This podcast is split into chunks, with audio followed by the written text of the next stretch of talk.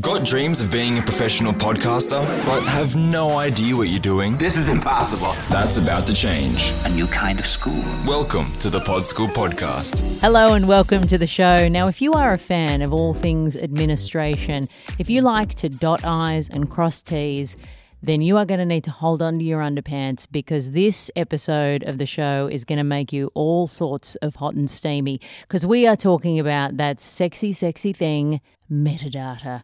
Tagging your MP3 with delightful metadata is a step in the podcasting process that a lot of people don't bother with.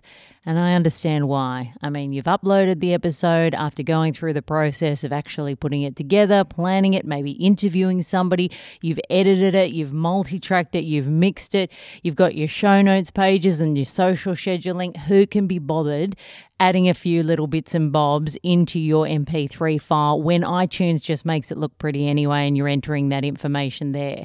The problem with not tagging your MP3 is that the file goes out into the world without any of the information about you and your show and your artwork embedded in that file. That is fine if you have got your show up in iTunes and it's grabbing all of the information from your RSS feed.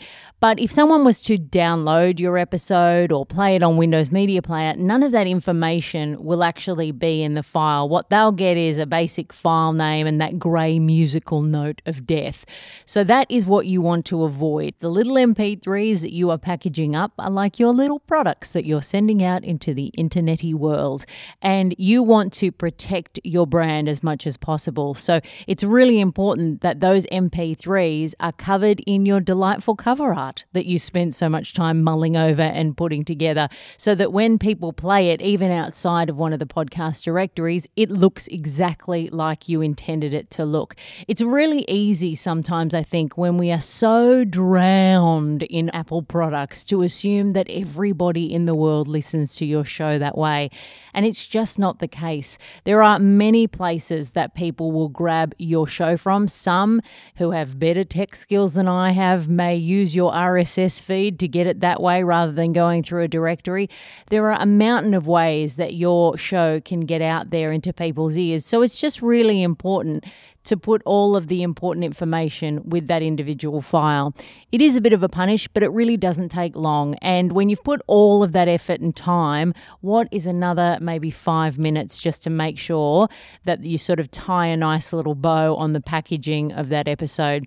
If you head to the show notes page for this episode, which you'll find at podschoolpodcast.com, I will put a link to an ID3 editor that you can download, and there will also be a video there that actually shows you how to enter all the details on your ID3 editor so that you can tag your MP3. Uh, it's a little hard to explain, obviously, because you have to sort of see exactly what you need to do. So if you head to podschoolpodcast.com, you can find that video there as well as a link to the ID3 editor you can download and you can start just bashing away to your heart's content. I get it. This isn't the big celebrity interview bit or the designing your cover art or the coming up with content.